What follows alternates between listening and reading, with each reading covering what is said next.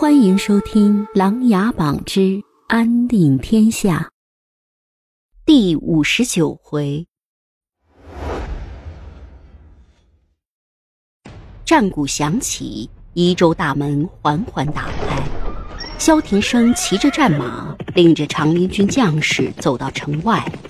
萧素英将军先扛着大刀走到两军对峙的中间，大喊道：“大鱼毛贼！”谁来吃爷爷一刀？何方小人，胆敢如此嚣张？有本事不要逃回城里！现在又出来叫嚣，可笑至极！让你爷爷我来领教领教。大鱼军一副将提刀上马，呀呀呀的叫着冲了过来。萧素英用刀一挡，双脚一夹，往上一提，轻盈的从马背上飞了起来。躲过了大鱼副将的砍杀后，又稳稳地坐在了马背上。大鱼副将显然不是萧素英将军的对手，但是气势不能丢，又是一个回马枪，然后从马背上飞起来，猛地拿刀砍了过来。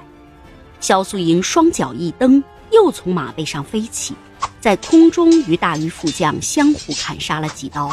紧接着，一个侧身后仰，躲过一刀，用手里的大刀往前一送，刀口直插大鱼副将的心脏，然后从空中掉落在了地上，口吐鲜血，不再动弹。于空衡领教过长林军将士们的武艺，尤其是那些将领，个个武功都了得。现在他最大的优势就是人多。本来是想死死地把萧庭生围困在宜州，慢慢收拾。刚才白白送了一个副将给萧庭生，于空恒心有不服，他大手一挥，所有的大鱼军冲杀出来，准备短兵相接，靠人数杀进城去。萧庭生见到大鱼军开始进攻，大喊一声：“撤退！”所有的长林军立即转身向城里跑去。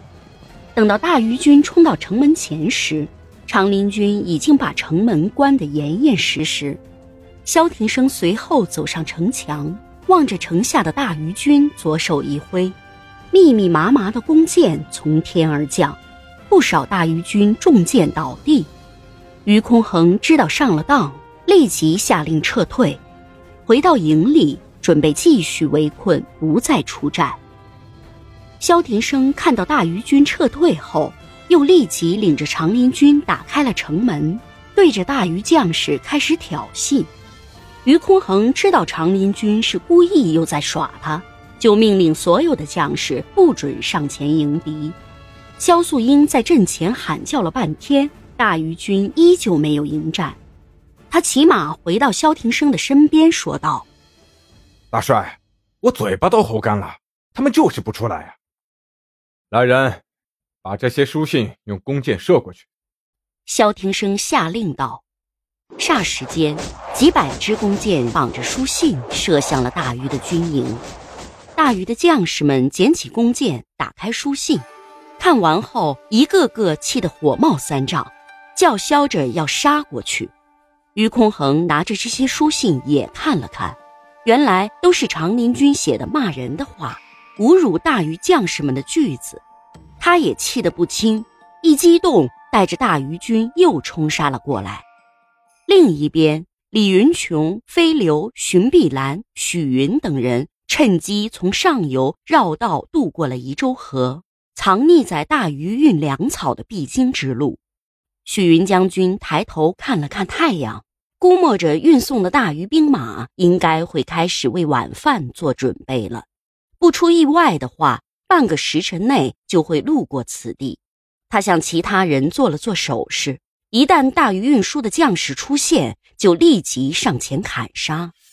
这边，于空衡带着大鱼军怒气冲天地杀向长林军。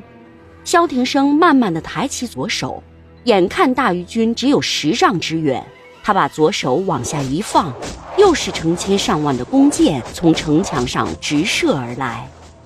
萧庭生趁机又大喊一声：“全部撤回城里！”所有的长林军又跟着萧庭生回到了城里。于空衡看着又倒下一片的大鱼将士，心里虽然气得很，但是此时不是硬扛的时候。他一声令下，所有的大鱼军又撤回了营里。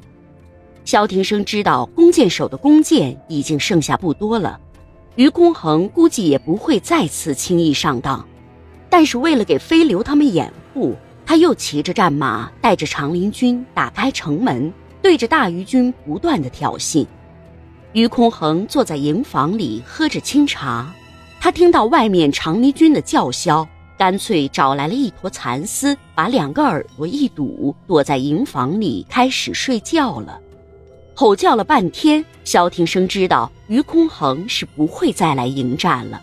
飞流他们估计也已经准备好了，便带着人马回到了宜州城里。本集故事播讲完毕，欢迎订阅与分享。